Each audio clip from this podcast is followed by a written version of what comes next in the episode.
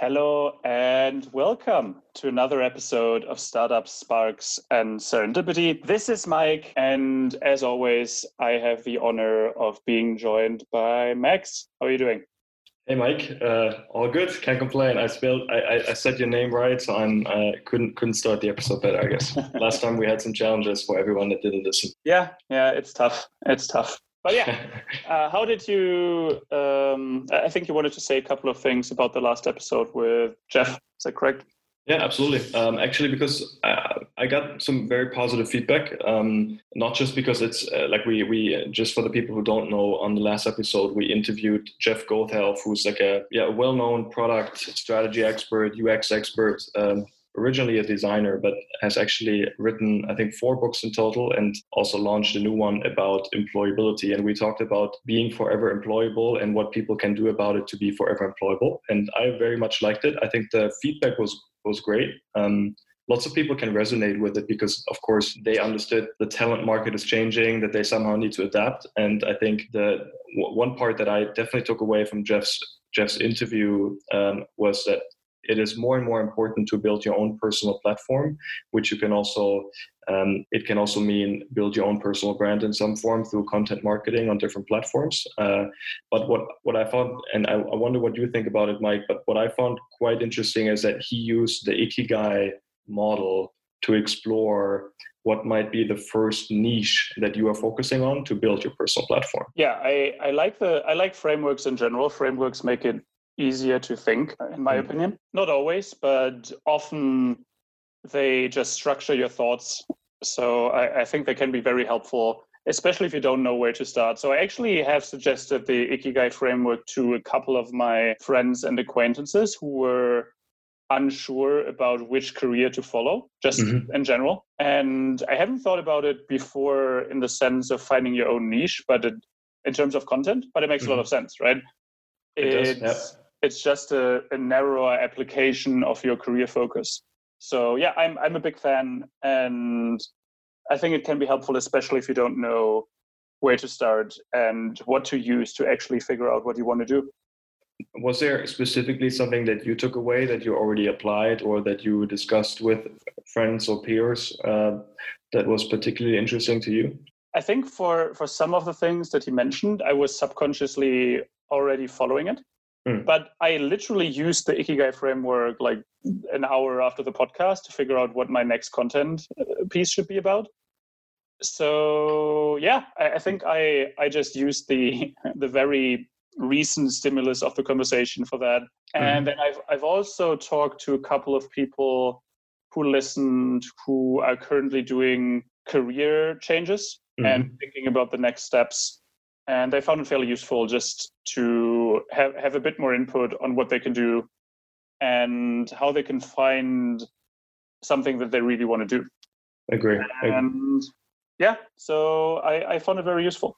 Absolutely, same here. Um, I haven't, I have, I, I, used it once. I think that's two or three years ago. I want to do it again, just to also recap my decision from back then. What I also found interesting, and I think you asked it, and and we talked about it with him about why do you actually need to create content and where does it help you? And one of the reasons was as soon as you start creating content, it helps you to build a platform, of course, build your personal brand in that specific topic. But the other part is, and of course, that's super obvious, but in the last days, I noticed it again. When you create content, you learn to write in different forms, and you can do that with your internal company blog or you do that with your evening journal, whatever it is. Just start practicing it on a day to day basis. And even though you don't publish it, it helps you to phrase and, and summarize your thoughts in a more simplistic way. And of course, you are the expert. You have written much more than I do um, or than I did. Uh, so that's definitely something where I noticed, noticed again how focused writing, even in the evening if you're tired, can help you shape your style and your thinking process when you write. Yeah, I honestly think that writing is one of the most important skills you have, and it becomes more and more important mm. the bigger the teams are that you're leading. Because at some point, you won't be talking to everyone in person, right? Once you're a manager of a manager, then you write a memo or you write an email to the whole company or to your team or to your division or whatever. And writing becomes important. And then in addition to that, it it also becomes very important that you can communicate to your customers. And the more customers you have, the less likely you are to have direct conversations with them, right? So the actual language that you use, how you use the language, and then also when you apply which style can be a really important power. And I think it's it's an undervalued skill, in my personal opinion. Mm-hmm. And I should write much more. I am definitely. I mean, I'm writing more than probably the average person, but mm. I'm definitely not writing enough, in my okay. opinion. Yeah, same here. I, I, I need to learn from you there. So I think uh, there's some catch up that I need to do on Medium and other channels. okay, let's make a let's make a bet. Until uh, we until we record the next episode, both of us have published another piece of content. I like it. Let's do it. Sounds like a plan. Okay. One one last thing, Mike, before we start off with the topic, I I'm quite passionate at the moment about a specific topic that he also mentioned, which is of course employability. Um, and I personally think also because I did a lot of research in the HR field that it will definitely change over the next years. And uh, one thing that I also found out when talking to different clients and talking to big organizations is that they're more and more thinking about project-based work, um, also based on on the book um, Reinventing Organizations, where it's really about the vision of putting people in a in a circle of self-management so that they're not actually controlled by a manager anymore but instead they're actually controlled by themselves. And i think this will be something that will be particularly interesting in the next five to ten years where more and more organizations will move from a very hierarchical pathway to success or to career growth to a project-based work. And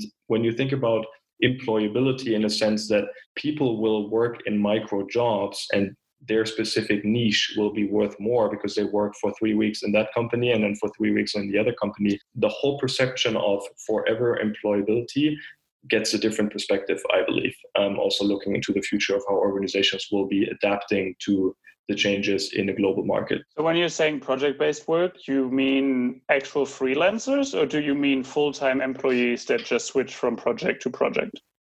And I think that will be a hybrid version. I don't think organizations will be fully relying on freelancers or full time employees. It will be a mix of both. But the interesting part is if you have a project based organization, you are actually enabling both things to work. You can you can bring in freelancers or experts in in, in micro entrepreneurship topics, and you can use your full time employees. And the hybrid version will be more interesting, I guess, in the future.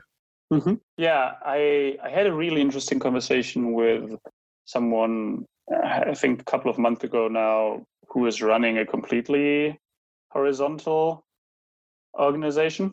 Mm-hmm. And I don't remember if you were present because it was definitely in our in our shared circle of of acquaintances. But I, I, don't think that you were, and it was very interesting. They are a bit more research focused, but mm-hmm. they they use a very democratic process for everything. Maybe we can dive a bit deeper into that at some point. It was very interesting we can we can also invite um, one of the founders of Blinkist. I had him on my previous podcast as well. He's a great source for holacracy and uh, horizontal thinking in organizations. So maybe that's something that we should have on our list. Now we put it on the podcast, so we need to do it. Sounds good. Shall we jump into the, the other topic that we are? That we I'm, I'm ready. Cool. So we want to talk about dopamine games. Um, or especially dopamine in relation to games. And um, maybe, Mike, you can give a short intro of why we actually do that or why we found it interesting, and then also what dopamine is as a, as a starting point to the topic. Yeah, so I think everyone has heard of dopamine, and we won't go into the biological or chemical details, but I'll give you a very short explanation of what it is, and then also, more importantly, why we're interested in it. I, I think, especially in the last 10 years or so, more and more companies have used dopamine and the effects dopamine can cause in the body to their advantage.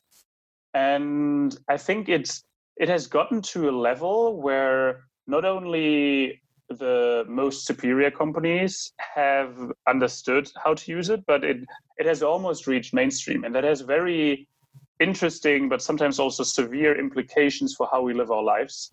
And yeah, but to start it off, uh, dopamine is a type of neurotransmitter. So what that means is that our nervous system uses it to send messages between nerve cells. And that's also why it's sometimes called a chemical messenger. And you don't really need to understand all of it. And I think we also, like we as like the, the scientific community or humanity, doesn't understand everything related to dopamine yet. As it is often the case with uh, very complex subjects. But dopamine plays a very big role in how we feel pleasure. And it's also a big part in our ability to think and plan. It has a, a lot of different applications. And things that have a, a lot of applications in our body usually have this weird dichotomy of, on the one hand, being us extremely helpful to accomplishing the goals that we have, but on the other hand, also showing significant weaknesses in, hmm. in terms of our own biological composition.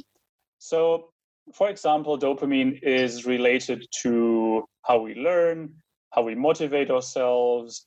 It's related to sleep, mood, attention. And you notice how important dopamine is once dopamine is missing, or once you have too much dopamine, or uh, like too much dopamine at a specific point in time. Because there's a lot of mental health disorders that are actually linked to problems with your dopamine levels. Parkinson is one of them, right? Parkinson? Uh, yeah, Parkinson is one of them, exactly. Uh, I think that's a, a more physical problem mm-hmm. rather than a mental health disorder, but I'm not 100% sure how you classify it. But then, for example, the uh, ADHD is something that might be, or like one hypothesis is that it's related to a shortage of dopamine. Then uh, schizophrenia and other mental health problems uh, like depression are related to problems with your dopamine level. And the, the weird thing is that like it, it's sometimes it's in different directions. So for example, with schizophrenia, apparently it's from a hyperactive dopamine system. Whereas when you're depressed, then usually your dopamine levels are just too low and you can't really get enough dopamine uh, mm-hmm. to the through the right cells uh, in your body. And then one very important thing, and I think that's the actual thing that we will focus on the most, I think, is addiction. Mm-hmm. And the interesting thing about addiction, and the, the most obvious example is drug addiction, is that most things or activities people are addicted to are activities that cause a big and fast increase of dopamine in your brain. And let's use cocaine as the obvious example. Cocaine is a pleasure drug, right? And if you use cocaine, it causes a very steep increase in your dopamine. So you your natural reward system just like is satisfied in a very big manner. But the problem is that your threshold for this kind of usage increases. So you hmm. want more of it, you want more of it, you want it again. And in relation to your dopamine highs, the rest of your life just feels a bit bland and boring mm-hmm. just because you have this high, these high peaks. And now making the final transition from drug addictions to some of the other things we're talking to, it's not only drugs that are actually causing dopamine spikes. It can also be caused by other things, like there are people addicted to gambling, and that's related to dopamine spikes. Mm-hmm. There are people addicted to many, many other things. And a lot of it can apparently, at least according to our current scientific understanding, be linked to a problem with your dopamine level. And I think that's a very good transition to what we actually want to talk about. We want to talk about companies that use these dopamine spikes to to nudge you or to indirectly force you to use their applications and services more than you would otherwise. And I think the most famous application for that is Facebook. That's basically what brought it to to the surface a uh, couple of years ago now, uh, probably like more than a couple of years ago now, because it's already 2020. But basically social media is the most obvious example where you spend time maybe you post something and then you get a dopamine spike from people liking your pictures mm. or from, from other activity. But yeah that's that's enough from my end.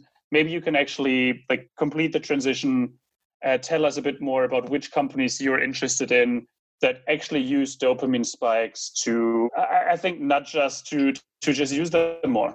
Uh, thanks for for for giving a, a, better overview of the topic. So I think I totally agree. I mean, the I think the the distance between dopamine as more or less a biological topic to software and tech is actually quite it's quite near to each other which is interesting was also why the reason why we wanted to discuss it there are kind of several companies in different industries or um, different themes where you can actually identify that they potentially use dopamine signals as a way of of building the audience or at least bringing the audience back to the application.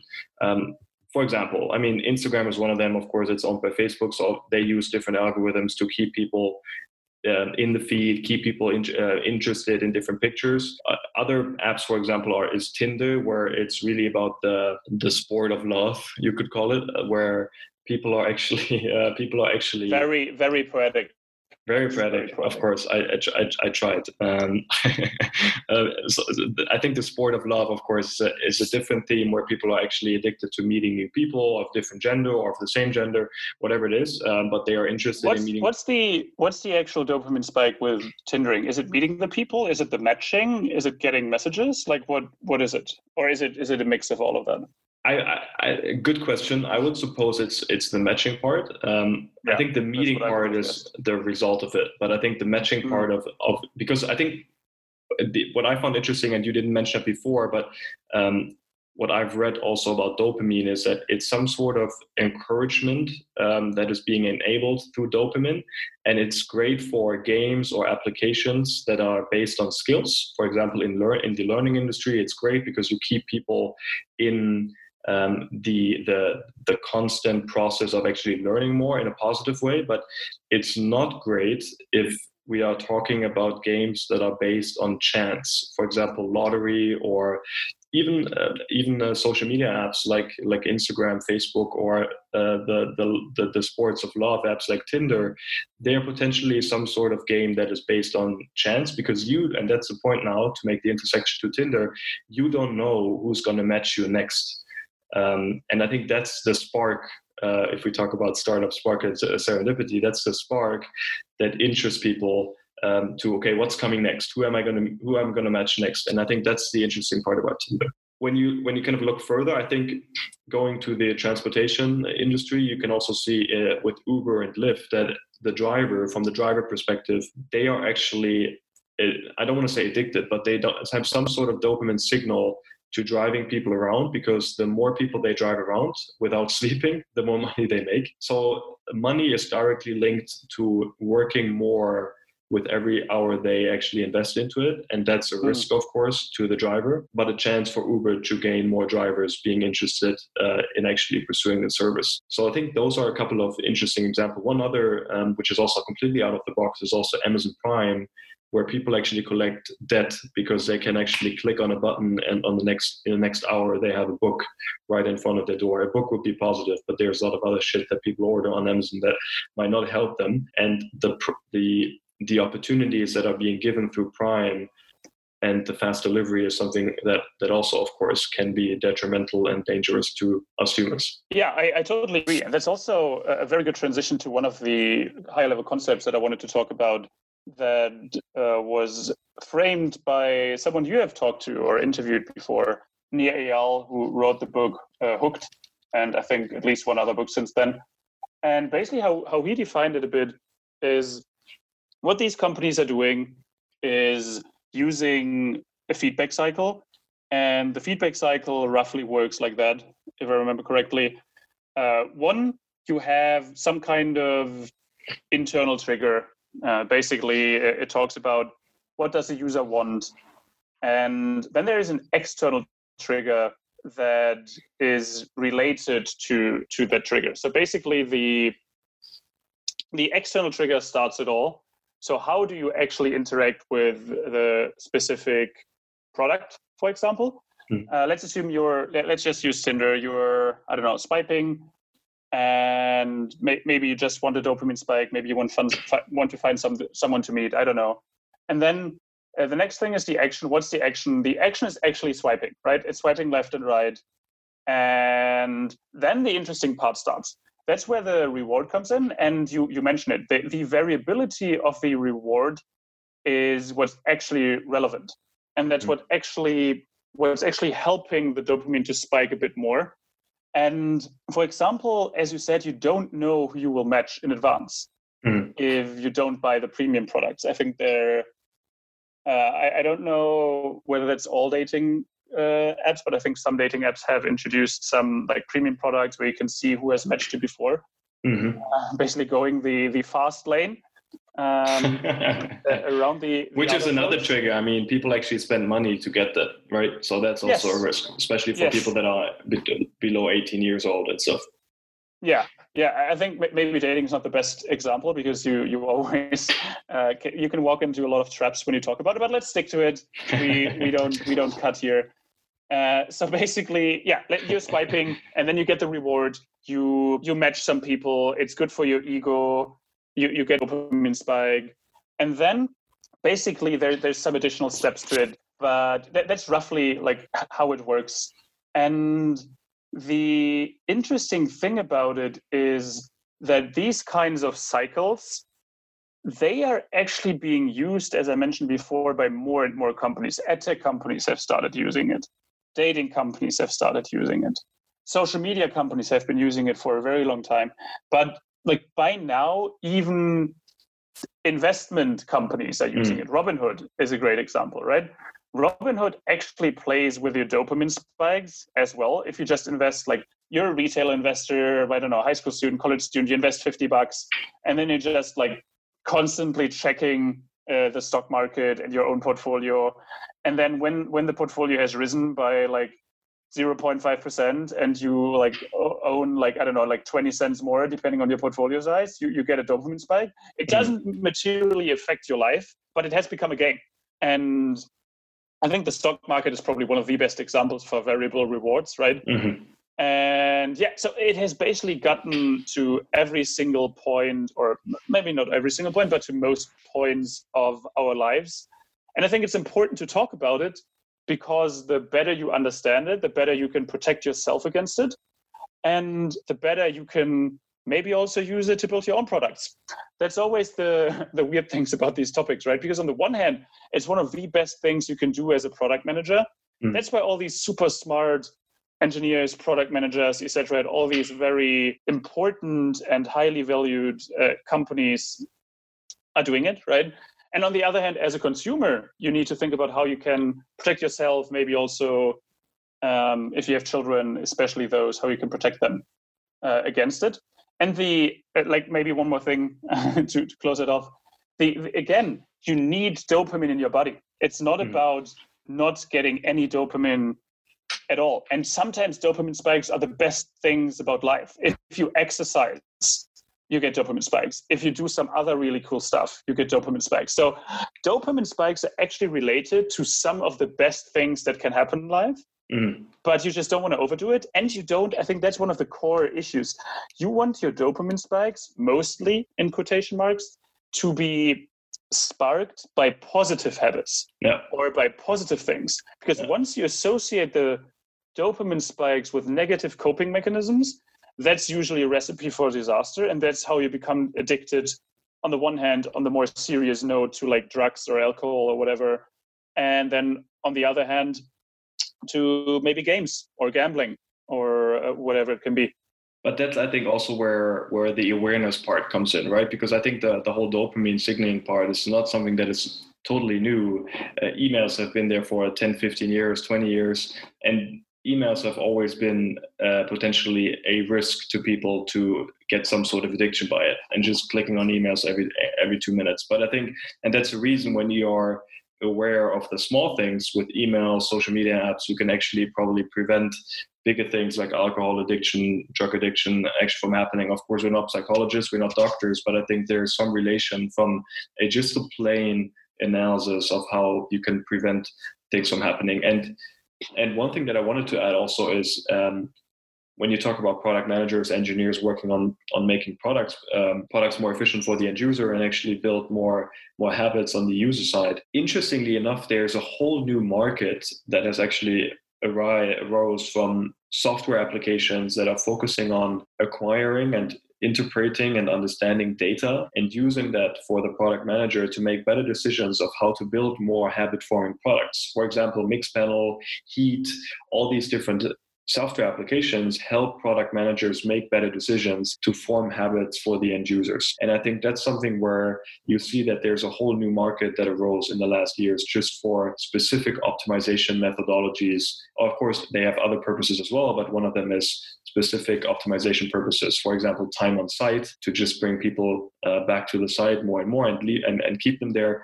Those are additional products that are being built on top of it, which I found interesting. Yeah, and I mean, people have been addicted for thousands and thousands of years, right? It's, yeah, it's nothing right. new.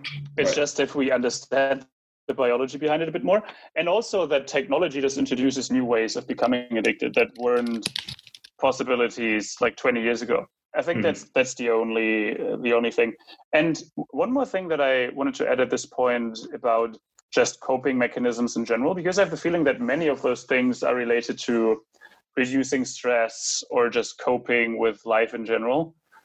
Uh, like, ah, many people that become addicted, that, that, I stumbled there. Many people that that become addicted start to facilitate these unhealthy habits because they are coping with mm-hmm. something.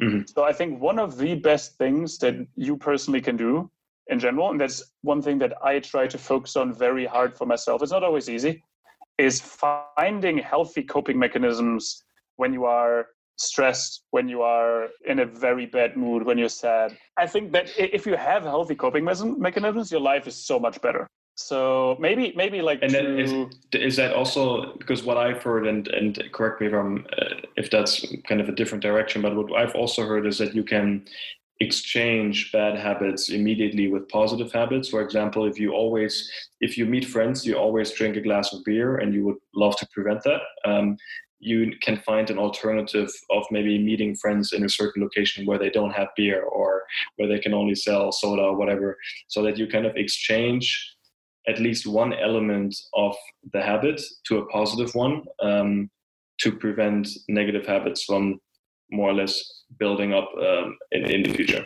Is that true? Yes, I, I, think if you if you want to like for the listeners, if you want to learn more about habits, read Atomic Habits yeah. from James Clear. It's one of the best books ever, in my opinion. And yeah, I think substituting habits is one of the best things you can do. I give you one example. If you are someone who is struggling with their diets and it's because you're eating too much like sweet stuff, then like one thing that is suggested by by many people is that every time you crave something sweet you just drink water. Or every mm. time you crave something sweet you just have a healthy snack there that you actually like that you eat instead. So that you just as you, as you said earlier substitute the old habit with a new habit. Mm. and it should be something that's always like readily available. And that you can do instead and that's also uh, something that is suggested to people who have more like problematic tics. So I, I think that's that's a that's a fairly good way of thinking about it. Mm-hmm. Maybe to transitioning, uh, we we could talk about that forever, right? But yep. maybe transitioning off that topic, I, I, have like our book recommendation this week is actually related to it. But mm-hmm. before that, maybe you can tell me what your main coping mechanisms are if you're stressed, maybe, or if you're in a bad mood so that you can give some others uh, a bit of inspiration. Mm-hmm. And then lastly, I would also like to hear how you use social media before we transition. I think one one coping mechanism that we also talked about in the pre-chat uh, or in yeah in the pre-conversation that we had before the podcast is um, is sports and especially sports in moments where I feel tired or uh, just some form of I'm, I'm, I'm just like beaten up by the day somehow. Um, then sports and, and and and maybe i think the previous um, in my previous life more or less i probably would have looked at the phone or just try to find some sort of uh, alternative uh, to i don't want to say to to to get out of the feeling and, and, and just move into something where I can get a dopamine signal, which would of course be on the phone through social media or whatever. And I moved that and I switched that more and more to sports. I wouldn't say I'm perfect yet, but it's something where I've experienced that the gratification I get through sports has helped me Im- immensely to move out of a state of tiredness or just out of a state of, of a certain mindset I don't like, especially in the evenings. So I think that's something that I've I could have shifted, and it's one one of the coping mechanisms. Yeah it's also my main coping mechanism. Like i i had a time like a couple of years ago where i didn't really feel that well. I was super stressed. I was very sad because of a couple of things that happened uh, in my closer circle. And every time i felt bad i just started working out. So sometimes i was actually it was when i still studied. So sometimes i was in the gym three times a day just because like every like every every time it just started i just left what whatever i was doing and just went to the gym. So i was um on one hand in good shape, but on the other hand, uh, it, it worked. It actually worked, and I think it's getting. You need you need to have good access to your coping mechanism, right? So if I hadn't lived like one minute walking distance from the gym, mm. then it would have been more difficult. So I would have had to find something else. Some people like running; you can do that almost everywhere. Then meditation is something many people stick to yep. and use when they're feeling stressed. So that's something that you can do. If you don't like traditional meditation, you can do breathing exercises or something like that. Yep. And then one other thing that I've recently discovered that's really helping me from time to time is actually going um, to a place where you don't use your phone. It can be the nature, it can be a spa or something, mm-hmm. and just like leave the phone at home or in a safe or whatever, and just like spend time with yourself, maybe nap a bit maybe go into a pool. It depends on your COVID restrictions, right, in your, in your given area. So that's true. I don't know. I don't know what's possible uh, where you're living, but that's one of the things that was or is still really, really helping me. And yeah, cool. maybe, maybe, maybe while we're talking about that, one thing that we haven't talked about earlier that's a, a fairly big trend in Silicon Valley, or has been for the past year, and still going on, is dopamine fasting. Mm-hmm. So it's the idea of reducing dopamine spike events like alcohol, food, sometimes even like physical contact, sex, but like some people do it a bit more like social media, everything related to that. And it can have different intensities, but basically the idea behind it is to rewire your brain to bring it back to a state where it doesn't require constant dopamine spikes and where even let's say smaller dopamine spikes that are sufficient for you. Mm-hmm. and i actually have a couple of friends especially in the founder ecosystem in san francisco who are really really followers of the belief that dopamine fasting is one of the best things you can do from time to time. It can start with just not using your phone or the internet at all on a sunday every sunday.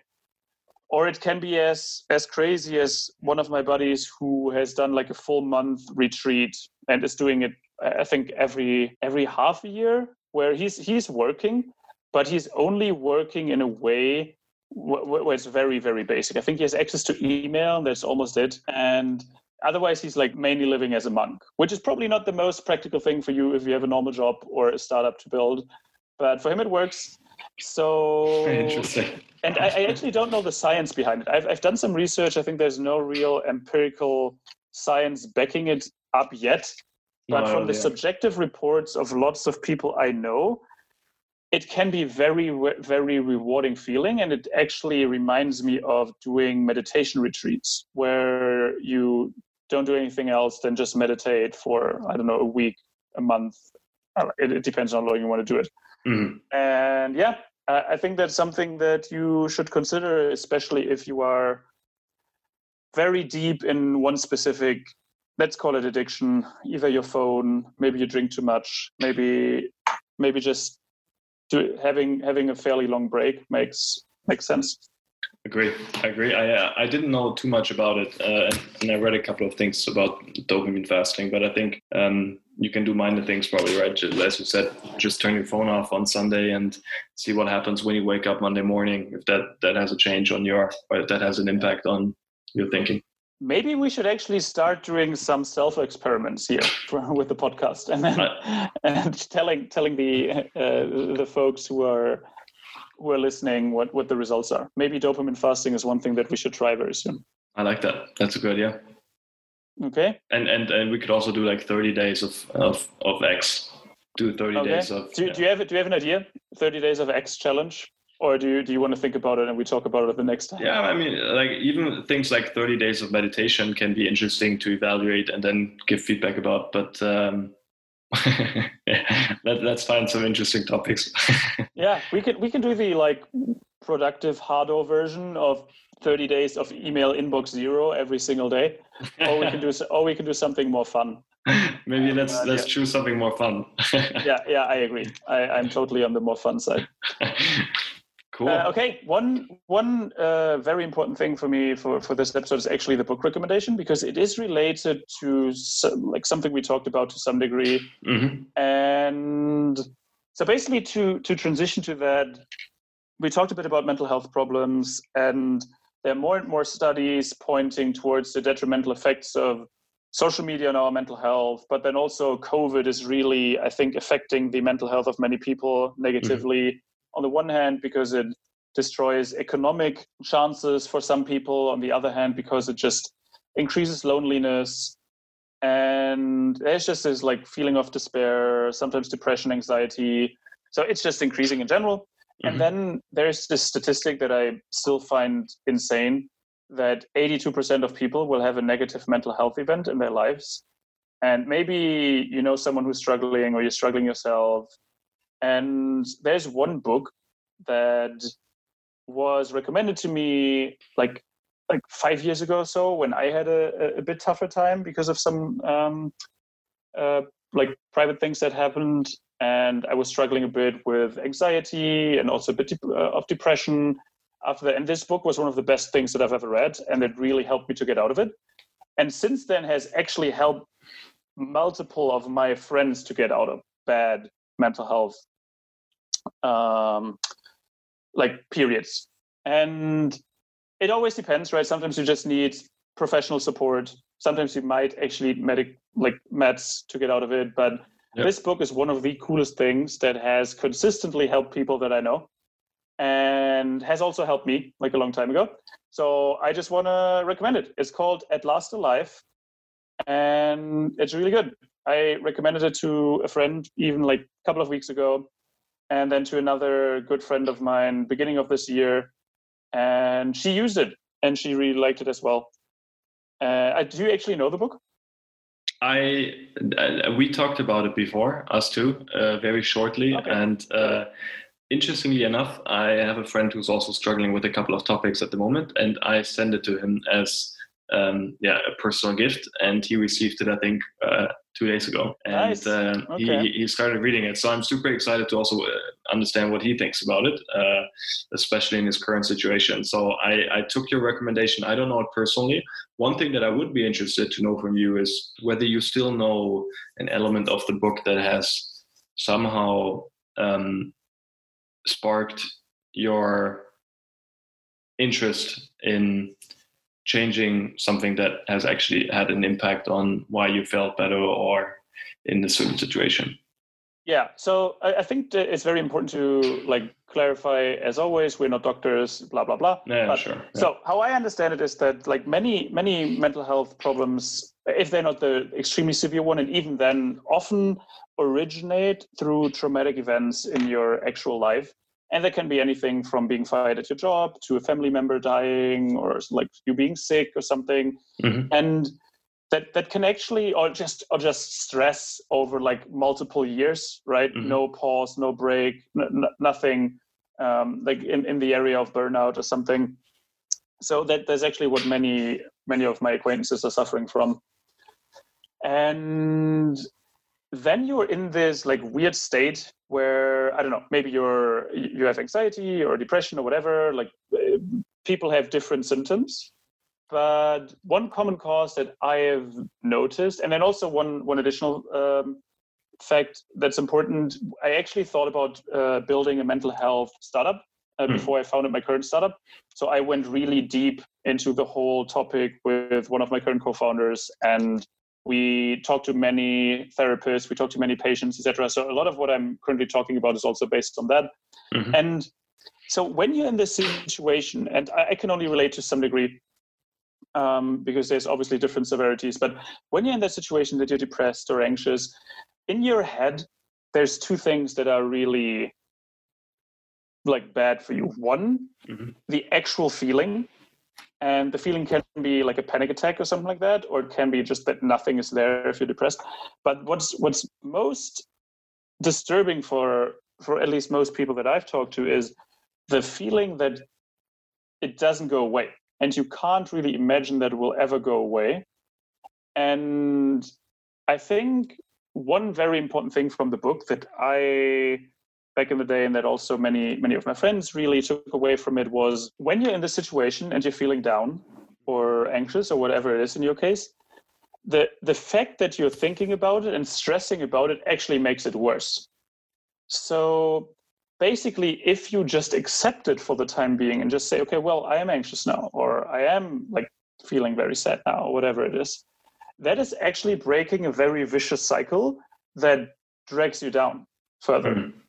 And mm-hmm. that that i think is one of the most important and most powerful concepts in the book that sounds very obvious and trivial but isn't mm, in practice yeah. it isn't it yeah so I, I think that was the the most powerful thing for me Cool. Thanks for thanks for sharing, Mike. Um, yeah. I think there are different people that are potentially in that situation. Uh, even from the listener side, you never know what's behind the curtain. So, thanks for sharing that. And and maybe yeah, maybe I have to I have to add one more thing. Uh, two more things. One, it can go better, and it will go better because mm-hmm. like I I I know that for a fact after talking to many many many different people. Mm-hmm. And then two, there are more people that are struggling with that than you might imagine. I don't know about mm. your circle of friends, but my specific circle of friends, and I, am with circle of friends, I mean very broadly, right? I don't mean my five best friends, but very broadly. Yeah, yeah, yeah, yeah. There's a huge number of people suffering either from anxiety attacks or hmm. de- like some form of depression, and obviously they're not talking about it, right? If you're not their best friends. But right. sometimes you notice it. Sometimes you just get into a conversation and and reach that point but it's actually well like it's more widely distributed as you might think mm-hmm. agree and yeah, and it's still not crazy. It's still not fully accepted to talk about it, in, as even knowing in, you are in a close circle, and that's also potentially maybe something that where these kind of books can help to uncover that and and talk to people about it and just get a reflection point of what other people think about it, and especially people that have also read different things about it. They can be very helpful in those situations. So I appreciate uh, the insight. Um, yeah. Cool. Yeah, the stigma. Sorry, oh. the, the, the, stigma is actually a problem, right? Because if I was in a in a problematic state right now, or uh, thought that I could like slip into one, I might actually not talk about it right now, hmm. just because there is this stigma. But I just I just think it has to be broken at some point as well, right? Agreed. So yeah, uh, maybe maybe that actually that's actually a topic we can get a get an interview on with someone who knows a lot about it. I, I know some folks in the space who might be very interesting. I would love to have one. Yeah, I think uh, it's a good topic, especially also mental mental health startups. I think are interesting to discover. I agree. Cool. To uh, to cover it off, um, or to to close it off, not cover it off, close it off. Um, there, there, there, needs to be one one miss sentence from my side. So I think that that happened just now. Um, quote of the week. Go ahead, Mike. That's your stage. Yeah, so I have two. Do you want to hear number one or number two? Um, number two.